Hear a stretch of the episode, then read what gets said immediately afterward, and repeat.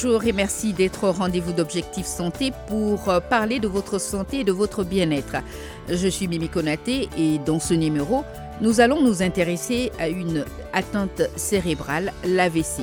L'accident vasculaire cérébral est l'une des plus graves attaques neurologiques. Elle toucherait plus de 16 millions de personnes chaque année dans le monde. Ses conséquences, quand elles ne sont pas mortelles pour le patient, peuvent bouleverser toute leur vie et celle de leur entourage. Je vous invite donc à suivre ce magazine qui est consacré, intitulé L'AVC quand votre vie bascule. Objectif santé sur Mikado FM.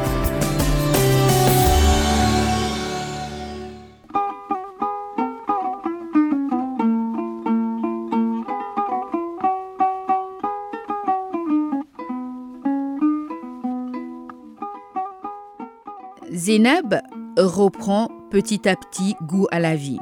Il y a de cela trois ans, cette jeune maman a vécu une énorme tragédie, la perte de son papa.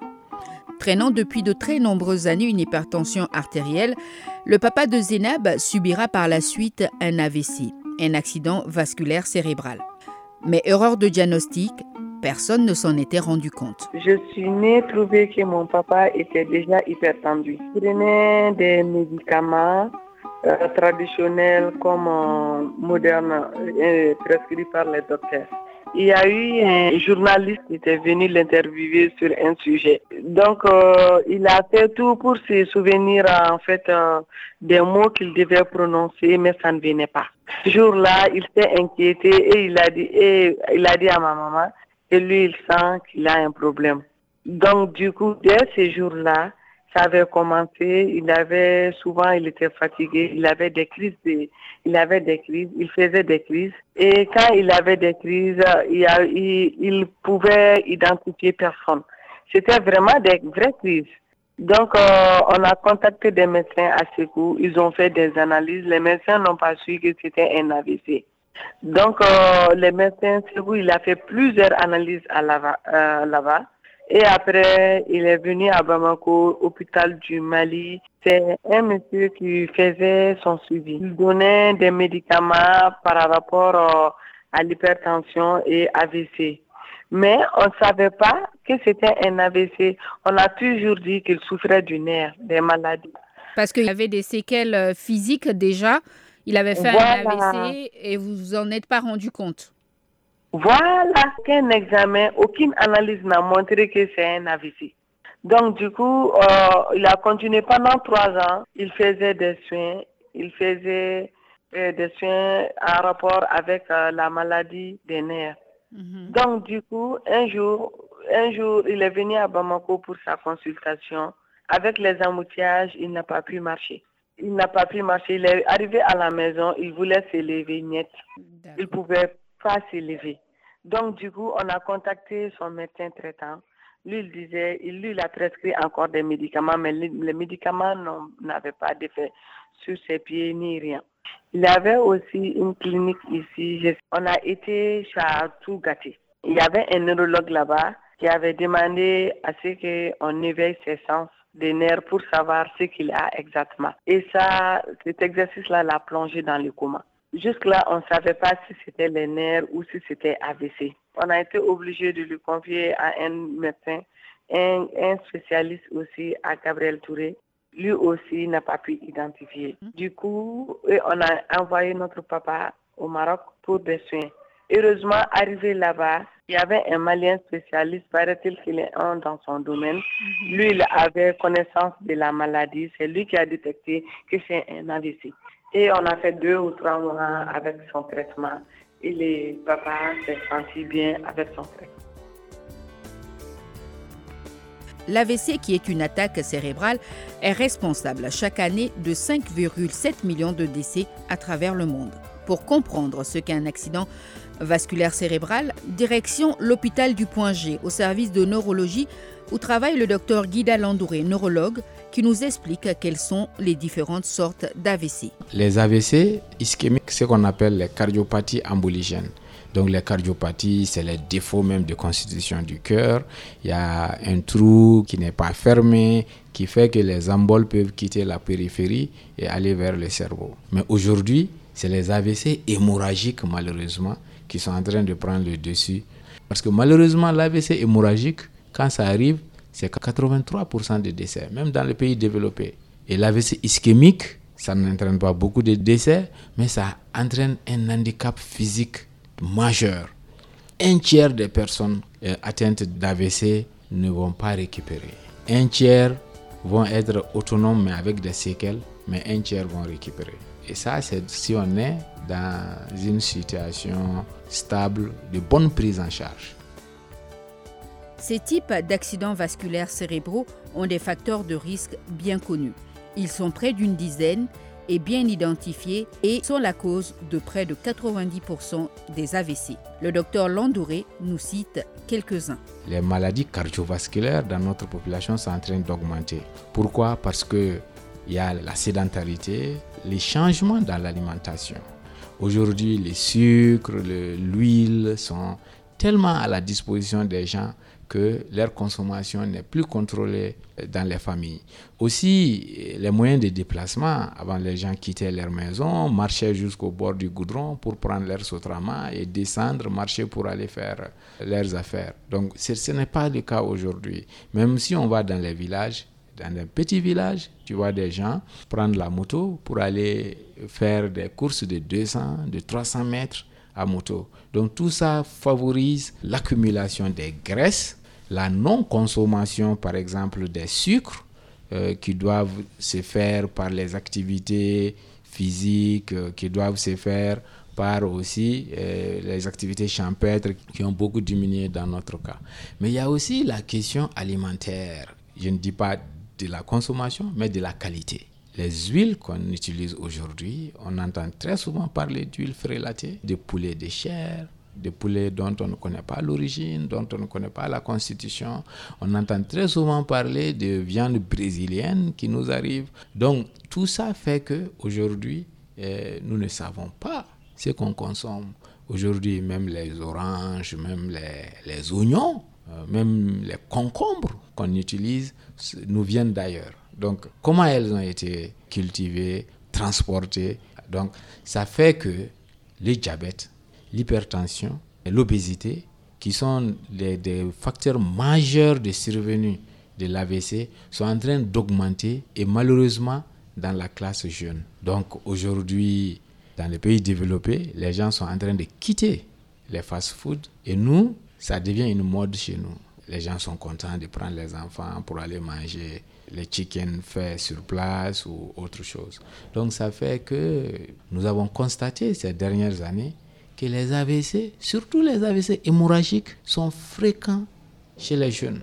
Est-ce que la prise d'excitants, tous ces produits euh, prohibés euh, sont l'une des raisons aussi qui font que les jeunes sont plus atteints d'AVC aujourd'hui? Malheureusement, oui on a des, cas de sujets jeunes qui ne sont pas obèses, qui n'ont pas de cardiopathie emboligène, mais dont le seul facteur de risque, c'est la consommation d'excitants. Même la cigarette. La cigarette qu'on pense être banale est un facteur de risque majeur d'AVC. Quand on associe à ça les drogues euh, qui entraînent une anoxie cérébrale ou des drogues qui entraîne un trouble de l'hémostase, c'est-à-dire un trouble de la coagulation du sang. Donc, c'est des gens qui viennent avec des hémorragies cérébrales. Et quand on puise un peu à l'intérieur, soit c'est une consommation de cocaïne ici ou d'une autre drogue qui favorise euh, ces AVC. Alors, vous êtes beaucoup appesanti sur euh, la question de l'alimentation, euh, sans pour autant parler du stress. Est-ce que c'est moins important? Non, ce n'est pas moins important. Mhm. le, stress n'est pas un truc directement lié, mais c'est euh, un phénomène qui, associé à une autre cause, peut faire faire l'AVC. Par exemple, euh, quelqu'un qui est hypertendu, quelqu'un qui est diabétique, quelqu'un qui a une cardiopathie, donc euh, associé au stress, va, va entraîner un maintien haut, par exemple des chiffres tensionnels ou bien d'une glycémie instable. Mais directement comme ça, le stress n'est pas vraiment un facteur majeur de survenue de, de l'AVC. Ces facteurs de risque, selon le docteur Landouré, ne sont pas les seuls responsables d'un AVC. Il en existe d'autres qui provoquent une attaque cérébrale. Il y a les thromboses veineuses cérébrales aussi, qui malheureusement atteignent généralement les femmes. Et c'est pourquoi après les opérations, le postpartum, des gens qui vont accoucher et une semaine après, on voit qu'il y a des céphalées violentes, il y a un déficit de l'hémico, ils font des crises. Et si les gens ne prêtent pas attention, c'est des gens qui vont perdre la vie banalement parce qu'on a dit que c'est juste des céphalées. Et quelle est la différence entre la thrombose et les AVC L'accident vasculaire cérébral atteint les systèmes artériels, Mhm. c'est-à-dire les systèmes qui amènent le sang vers le cerveau. Donc c'est pourquoi si dès que l'artère est bouchée, donc toute la partie qui est en aval ne va pas être fournie en sang. Donc va s'ischémier, comme on dit, se scléroser et devenir une zone morte. Et pour l'AVC hémorragique, c'est que soit il y a un anévrisme, une déformation de l'artère, ou des petits micro-anévrismes qui sont dus, par exemple, à une hypertension qui a duré pendant longtemps, et au décours d'un stress ou d'une montée hypertensive euh, euh, inhabituelle, tout de suite, les vaisseaux se rompent et puis le sang descend dans le cerveau. Mais pour la thrombose veineuse, comme on dit, la veine sert à évacuer le sang qui est sale. C'est-à-dire, l'artère amène le sang propre, l'organe prend l'oxygène et dépose le COD, et maintenant ce sang sale revient par les veines. Maintenant, la thrombose, c'est qu'il y a un thrombus, il y a un caillot de sang qui s'est bloqué dans un sinus veineux ou dans une veine, donc qui empêche l'évacuation du sang qui est venu par les artères. Donc il y a un édème cérébral qui s'est fait. Donc le sang s'emmagasine, s'emmagasine, s'emmagasine dans le cerveau euh, au fur et à mesure. Et arrivé à un moment, quand le système va décompenser, la personne va commencer à faire euh, des céphalées, des vomissements. Et dépendant du siège euh, de ce thrombus, on peut avoir un déficit ou des troubles visuels ou autres signes euh, qui vont nous permettre de dire que le thrombus est à tel ou tel niveau. Même ça, c'est heureusement la- TVC peut se traiter médicalement en donnant des anticoagulants qu'on appelle des héparines de bas poids moléculaire. En quelques heures, on peut commencer à avoir une bonne réponse permettre à la personne de recouvrer toute sa capacité. Les signes de l'AVC sont encore trop souvent pas connus de la population. Pour faire connaître les signes au grand public, le docteur Landoré évoque quelques pistes. Il y a ce que les, les Américains disent face, ça veut dire la face. Dès qu'on voit que quelqu'un a la face un peu déformée, c'est un signe d'alerte de l'AVC. Arme, la main, quand on lui demande de soulever la main, il n'arrive pas à soulever une main, c'est un signe d'alerte. Smile, sourire. Quand on lui dit de sourire, on voit que les lèvres sont penchées, c'est un signe d'alerte. Et le time, ça veut dire amenez-le tout de suite dans la structure de santé la plus proche. Donc, qu'est-ce qu'il faut faire? C'est à étudier. Nous, on n'a pas cette expérience. J'entends des gens dire qu'il faut rouler le, le patient sur terre. Parce que, ça- c'est des idées reçues, tout le monde en parle Voilà. effectivement. Bon, les gens en parlent, mais nous, la, notre science n'est pas arrivée à ça. Mais peut-être, peut-être qu'il faut qu'il faut étudier. Parce que quand les gens en parlent, les gens en parlent, en parlent, il faut prêter oreille et puis analyser ce qui se passe. Mais ce que moi je sais, ce qu'il faut faire, c'est que c'est une question de temps. Quand un AVC arrive, c'est trois heures de temps. Après les trois heures, il y a peu de choses qu'on peut faire. Donc c'est d'aller tout de suite dans la structure la plus proche. Qu'on contrôle si c'est un problème de d'hypertension qui a entraîné une hémorragie cérébrale, c'est de tout de suite agir sur l'hypertension et réduire l'hypertension jusqu'à en dessous des, chiffres qu'on appelle 150 pour la systolique et 90 pour euh, la diastolique. Donc le médecin saura ce qu'il faut faire. Et si c'est un AVC ischémique, malheureusement, dans notre contexte aujourd'hui, on n'a pas de solution que d'observer. Parce que si c'est ischémique, ce qu'on doit faire, c'est la thrombolyse. Et malheureusement, la thrombolyse ne se fait pas à Bamako. Et c'est ce qu'on explique à nos dirigeants. Un jet privé, un avion présidentiel, ça ne permet pas de résoudre la question de l'AVC. Au plus proche, c'est de perdre 2 à 3 heures de temps pour atteindre les pays les plus proches qui puissent le faire. Donc, autant travailler à mettre une unité neurovasculaire digne de ce nom qui peut gérer localement ces AVC ischémiques. Sinon, après 3 heures, ce qu'on peut faire est très peu. Il y a des gens qui récupèrent automatiquement. Il y a des gens, ils font leur AVC ischémique. On voit qu'il y a une ischémie et on voit qu'il y a une partie du cerveau qui est atteinte. Mais le lendemain ou le surlendemain, on voit qu'ils commencent à récupérer. Et certains partent à la maison sans séquelles.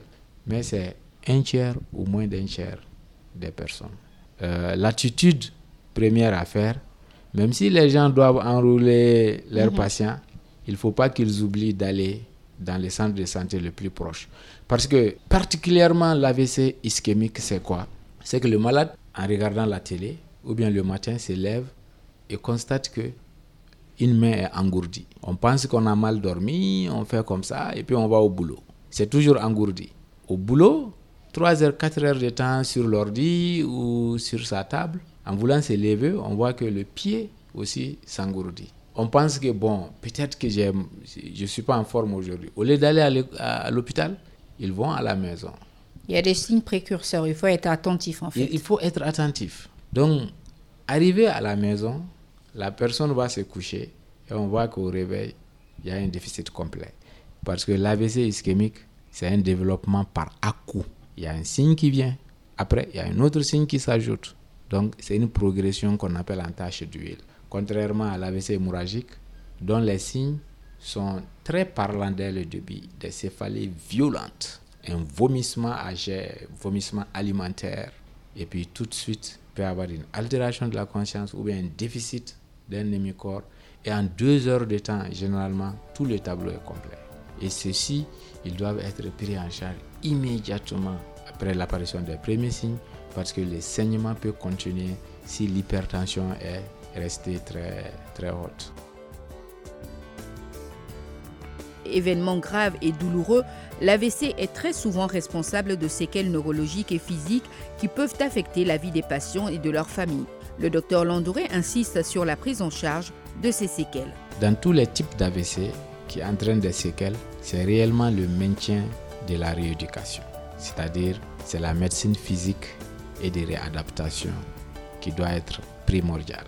Faire la kinésithérapie de façon régulière. Et malheureusement, ce qu'on a constaté, dès lors qu'on libère nos patients pour aller à la maison et leur donner des consultations pour la médecine physique ou des séances, une prescription de séances de kiné, au bout d'un certain temps, ils se découragent et ils laissent tomber. Et c'est ce qui amène les séquelles qu'on voit en ville. Par exemple, vous voyez des patients qui ont le membre supérieur en semi-flexion, contracté, qui n'arrivent pas à faire ce, qu'ils veulent avec la main, ou qui traînent tout l'hémicorps qui est en train de traîner. Et quand on leur demande, on voit qu'ils n'ont pas continué avec leur kinésithérapie. Donc la première chose, c'est réellement de maintenir la kinésithérapie, mais aussi d'amoindrir ou d'enlever tous les facteurs de risque. Euh, on donne un traitement, par exemple, dans le cadre de l'AVC ischémique, on donne des anticoagulants, on donne l'aspirine, hein, qui permet d'amoindrir la survenue d'un autre épisode d'AVC de près de 70%.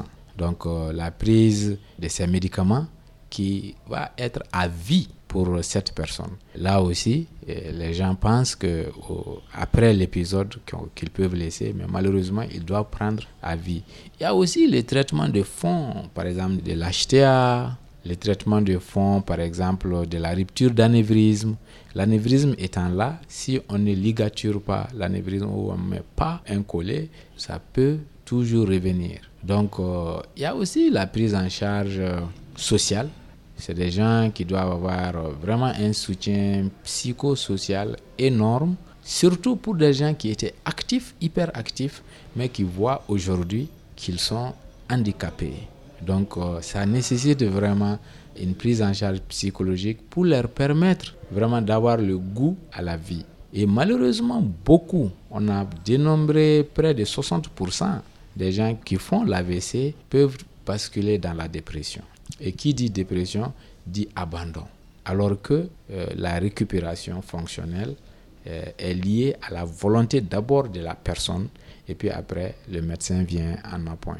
Donc euh, c'est tout ça qu'il faut mettre ensemble pour permettre aux patients qui sortent d'un épisode d'AVC de pouvoir se voir utiles dans la société et faire l'effort de pouvoir récupérer physiquement. Ces aides sont nécessaires, elles sont techniques et humaines et doivent être prodiguées par des structures spécialisées.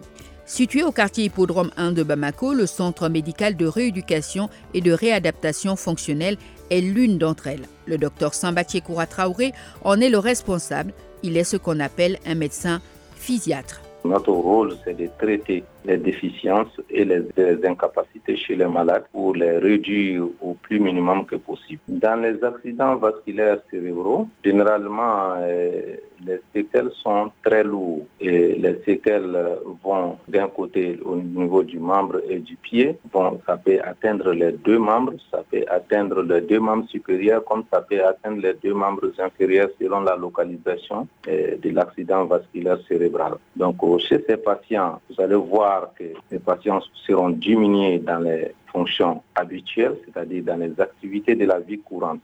Notre action consiste à réduire les, les conséquences de cette maladie chez ces malades pour qu'ils puissent vraiment réapprendre à vivre correctement sinon à peu près correctement comme les autres personnes. Alors, vous leur apportez des soins par rapport à la kinésithérapie, c'est ça? Effectivement, il y a des soins de la kinésithérapie, il y a des soins d'ergothérapie, c'est-à-dire justement avec le matériel, il y a des soins d'orthophonie selon le besoin, il y a la psychomotricité, donc euh, des patients à qui on apprend à faire des petits mouvements à travers des chansons sans toucher le malade. Il y a aussi l'atteinte cognitive chez certains patients. Donc, euh, il n'est pas rare de voir qu'après un accident vasculaire cérébral, la personne ne se rappelle plus souvent de ses propres enfants, souvent de sa propre femme, souvent de ses propres fonctions. Il y en a de chefs euh, d'entreprise même qui oublient le code de leur ordinateur.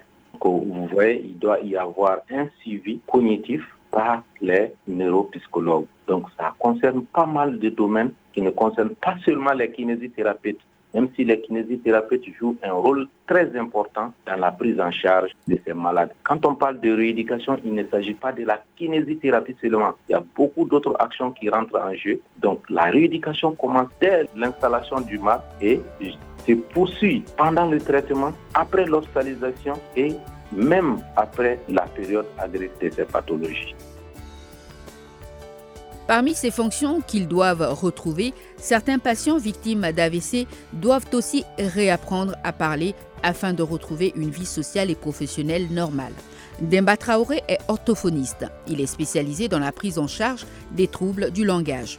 Des patients victimes d'AVC, il en reçoit très souvent. Après toujours euh, un AVC, et on observe très généralement des séquelles chez les patients. Ces séquelles peuvent être des troubles de la déglutition, le patient a, aura des difficultés à manger avec la bouche et ces séquelles peuvent être des troubles de, la parole et du langage. On voit que l'orthophoniste, en tant que spécialiste du langage, a un rôle très très important. C'est après une prescription médicale. C'est un neurologue qui envoie généralement les personnes qui ont fait ABC chez l'orthophoniste. Et l'orthophoniste établit un bilan, fait son évaluation et en ce moment, il propose un projet thérapeutique pour pouvoir aider le patient soit à reprendre normalement l'alimentation, soit à aider les accompagnants, les parents à adapter un régime alimentaire. Ça, c'est lorsqu'il y a un problème de déglutition. Et lorsque l'orthophoniste évalue et constate aussi qu'il y a un problème de langage, il propose un projet thérapeutique pour une rééducation pour permettre au patient qui a perdu la parole ou qui a la parole désorganisée et de reprendre normalement et correctement la parole. Est-ce que euh, c'est possible quand euh, une personne est victime d'AVC de retrouver la parole? Est-ce qu'on réapprend à parler? Bien sûr, c'est possible de retrouver la parole. Mais comme j'ai l'habitude de toujours dire, plus la prise en charge est précoce, plus le résultat est meilleur. Normalement, dans les premières heures qui suivent l'AVC, l'orthophoniste doit intervenir. Normalement, eh, les médecins doivent mettre immédiatement eh, une équipe pluridisciplinaire composée d'orthophonistes, de neurologues, de kinés, etc., pour permettre à ce patient de retrouver très rapidement la parole. Et lorsque la prise en charge est immédiate, 90% de ces patients récupèrent. Nous, on reçoit généralement les patients après 3 mois, 4 mois d'AVC, 5 mois d'AVC, 6 mois d'AVC. Et c'est ça qui rend encore le travail plus difficile. Plus difficile pour les médecins, les aides-soignants, mais encore plus pour le patient et son entourage. Désormais, ils doivent réapprendre à vivre différemment. Zénab se souvient de cette étape très difficile qu'elle a vécue avec sa famille. Ça n'a pas été facile. On l'aidait beaucoup à se tenir debout, à marcher dans les escaliers, à parler. Le dernier jour où il m'a parlé, il pouvait très bien parler. Il, m'a même bien reconnu. Quand je suis partie à Sekou, il disait à un de ses amis, Amarchek Salanana, Salanounou Nana. J'étais avec mon mari, donc euh, il était très content. Il parlait, il était dans sa mosquée, euh, dans son zavia avec ses disciples. Il était très très bien. Mais il avait eu beaucoup de soins, mais ça n'a pas été facile. Il faut des gens qui sont très bienveillants et des gens patients, surtout patients. L'entourage doit être patient. Comment l'entourage vit, vit ces moments-là? Ah, pour le début, ce n'était pas facile. Pour nous, quand même, ce n'était pas facile parce qu'on plairait chaque fois au début. Quand on plairait chaque fois, on se querellait. Donc, euh, entre sœurs même, chacun voulait s'occuper de sa façon et chacun voulait mieux faire que l'autre.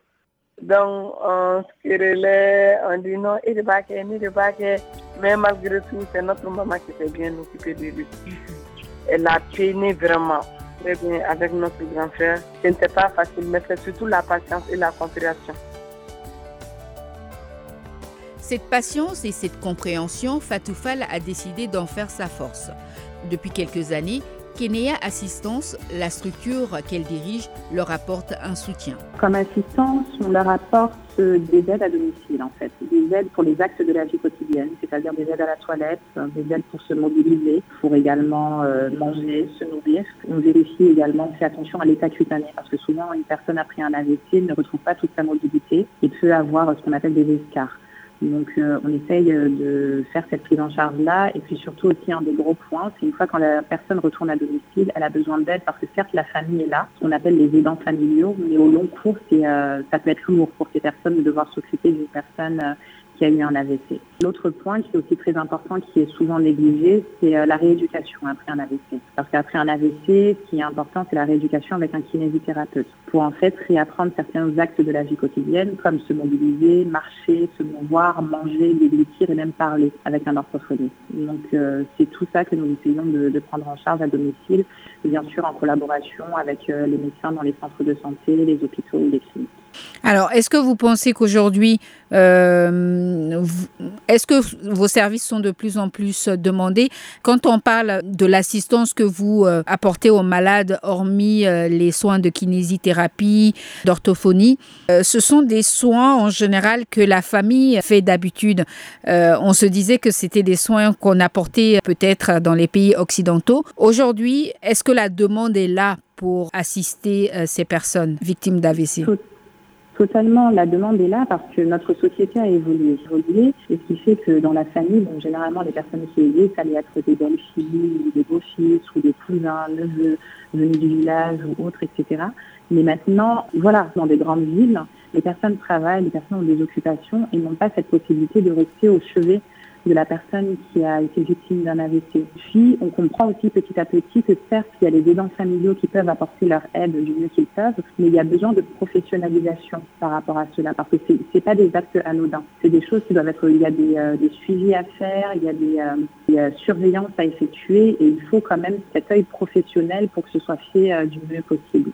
Maintenant, effectivement, l'un des gros freins euh, dans notre pays au Mali, c'est que généralement, effectivement, en Occident, c'est pris en charge par euh, les systèmes de sécurité sociale. surtout quand il s'agit d'une maladie chronique, il y a une prise en charge à 100% par les systèmes de sécurité sociale, mais malheureusement, ce n'est pas encore au Mali. Et donc, ces personnes sont obligées de financer ça sur fonds propres. Et euh, même si on essaye de rester à des tarifs abordables, ce n'est pas accès aux Maliens lambda. Quelle peut être la place de la famille euh, de ces personnes qui peuvent aider pour vous faciliter la tâche? Alors, de toute façon, on ne peut pas faire sans eux parce que ce base, c'est eux qui connaissent le mieux la personne qui a été victime de cet ADC, qui connaissait ses habitudes auparavant, donc ils peuvent les aider parce que nous, on apporte certes un œil professionnel. Parfois même, les infirmiers ou les aides-soignants qu'on place à domicile deviennent quasiment comme des membres de la famille parce qu'ils passent parfois même plus de temps avec cette personne que les membres même de la famille. Quand on a des gardes 24 heures sur 24, 7 jours sur 7, on a plusieurs infirmiers ou aides-soignants qui se relèvent. Mais euh, on a besoin de leur soutien. Après, nous aussi, on les soulage dans notre côté parce que ça leur permet, qu'on est auprès de leurs parents, ils ont l'esprit tranquille. Ils peuvent aller travailler tranquillement. S'ils ont des événements, ils peuvent y aller. Ils peuvent vaquer à leurs occupations et se dire qu'à domicile, voilà, il y a quelqu'un qui s'occupe de mon papa, de ma maman, de mon frère, de ma soeur, de ma femme, mon mari. Et euh, qu'on peut avoir l'esprit tranquille en fait parce que tout se passe euh, tout se passe correctement. Mais c'est pas pour autant que la famille va s'effacer, même si on sait qu'au long cours ça peut être ça peut être lourd. Ça peut être lourd euh, physiquement et aussi psychologiquement pour ces aidants familiaux qui euh, du jour au lendemain en fait ont vu une personne bien portante, parfois surtout quand c'est un chef de famille, et donc c'est lui qui portait, qui était la ressource de la famille, et voir la personne dans un état dégradé, qui n'est plus capable de faire tout par lui-même, et c'est dur psychologiquement. La prise en charge des séquelles réside aussi en forte partie sur le mental du patient et sa détermination à s'en sortir. Même s'il a succombé à la maladie, son papa, nous dit Zénab, ne s'est jamais laissé abattre. C'est quelqu'un qui n'aimait pas du cette situation. C'est quelqu'un qui a toujours détesté ça. Même s'il est malade, il détestait la maladie. Il disait non, il avait un esprit combatif. Donc du coup, il ne laissait jamais faire. C'est pourquoi il a pu remarcher. Il descendait faire ses vitres, il prenait l'escalier. Il a pu remarcher, il a pu retrouver ses esprits. Pour réduire les risques d'AVC, selon le docteur Landouré, neurologue au point G, de petits changements dans les habitudes de vie sont nécessaires. D'abord, il faut éviter les facteurs de risque. Pour éviter les facteurs de risque, c'est d'avoir une bonne hygiène de vie. Faire le sport autant qu'on peut, manger sain, éviter le sucre, éviter euh, l'huile autant qu'on peut. Donc ça, ce sont des choses qu'on peut éviter. Éliminer tout ce qui est euh, facteur de risque. Cigarettes, drogue, alcool, sédentarité. Donc ça, c'est ça, c'est pour éviter les facteurs de risque. Maintenant, si les gens n'arrivent pas à le faire, par exemple, euh, un diabète familial, même l'hypertension, il y a des hypertensions euh, familiales. Si vous avez fait tout ça, mais malgré tout, vous avez l'HTA, vous avez le diabète, c'est de bien suivre l'HTA, c'est de bien suivre euh, le diabète. Et ceux qui ont des cardiopathies congénitales, c'est d'être suivis par des cardiologues il y a des procédés qui permettent de corriger ces cardiopathies. Donc, suivre vraiment ces traitements. Toute la base de, ça, c'est vraiment le, sport. Éviter la sédentarité. Ces conseils, Zénab n'est pas prête de les oublier. Décidée à préserver sa santé pour éviter tout risque de maladie cardiovasculaire cérébrale, comme son papa, notre jeune maman surveille de très près sa santé. Je contrôle beaucoup ma tension parce que j'ai eu quelques soucis avec mes dernières grossesses. Donc du coup, j'ai ce sentiment-là. Quoi. Quand tu parles seulement AVC ou tension, ça me pique automatiquement. Je fais très attention, je contrôle les nourritures. Bon, ça vient comme ça automatiquement. Objectif santé sur Mikado FM.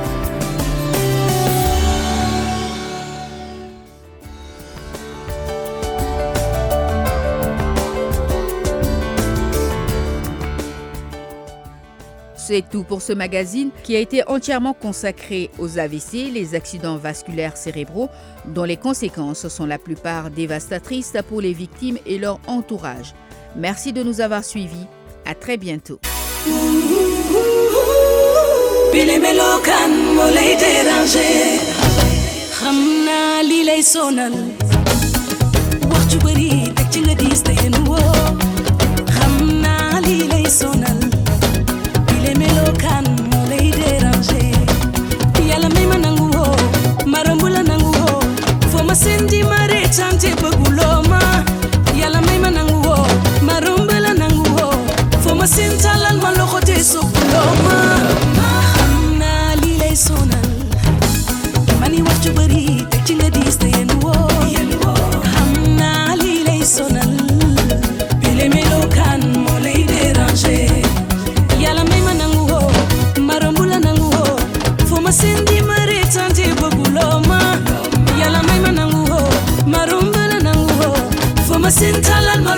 sukuloma Tiringama wiesel nachtaluma Tiringama wiesel nachtaluma Tiringama tolil nachtaluma Sitom yo fia dinala ponte Fia dinala fiste.